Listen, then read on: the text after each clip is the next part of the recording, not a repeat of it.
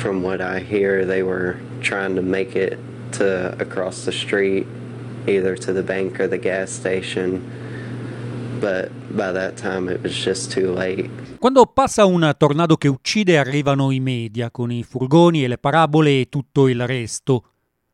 Contano i morti, poi dopo un paio di giorni vanno via. A quel punto inizia uno dei rituali più strazianti che seguono i giorni e le settimane successive al passaggio del tornado. Un evento che lascia corpi o pezzi di corpi quasi impossibili da identificare. All'inizio abbiamo sentito Gary descrivere come ha perso la madre e la sorella lo scorso sabato mattina. È in fila con un'altra trentina di persone di fronte alla palestra del liceo locale a Mayfield in Kentucky hanno con sé spazzole, coperte, oggetti personali, nel caso servisse un'identificazione tramite il DNA. E nel caso foste confusi, questa è TLDR dal Kentucky.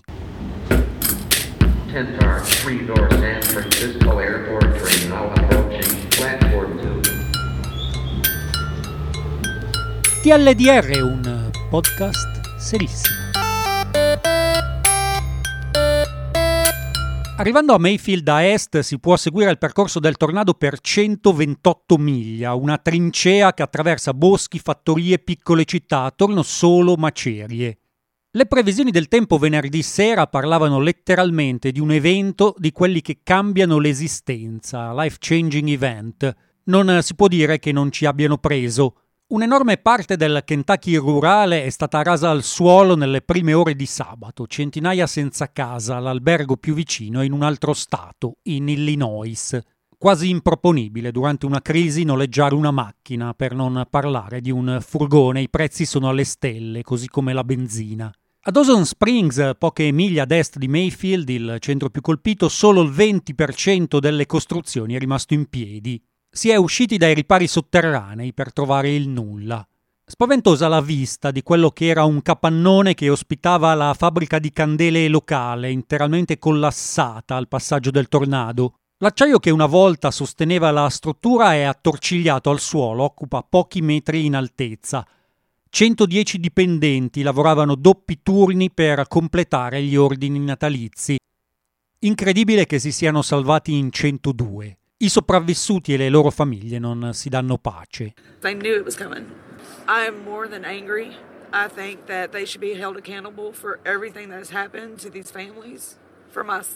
Un tornado è un evento che dà un taglio netto, pulito, non ci sono ceneri o fango da scavare o acqua che si deve ritirare o la paura dei giorni successivi ad un terremoto. La tabula rasa è letterale, non si ricostruisce, si ricomincia. E per molti ricominciare vuol dire partire e non tornare mai più, vuol dire probabilmente la fine di un'intera città.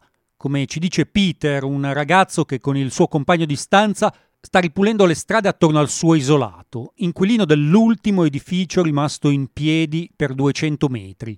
È la cosa peggiore che possa accadere ad una comunità, racconta. Chi non ha una casa penserà che è più semplice incassare il premio assicurativo ed andare da un'altra parte. Abbiamo passato la giornata aiutando le persone a tornare in possesso dei propri oggetti, di quel che rimane delle loro cose. Spero che possano ricominciare altrove. Worst thing that could ever happen to a community. I mean, it's just absolutely unfathomable that these people here have lost everything. We've been clearing the streets. I've been running a tractor. He's been running his skid steer. We're just trying to make it where people can get to what is left of their home. Uh, at least try and get some of their belongings and Oggi vi lascio a Season Neon con Joke. Restate vivi, le candele fatele in casa, ci sentiamo domani.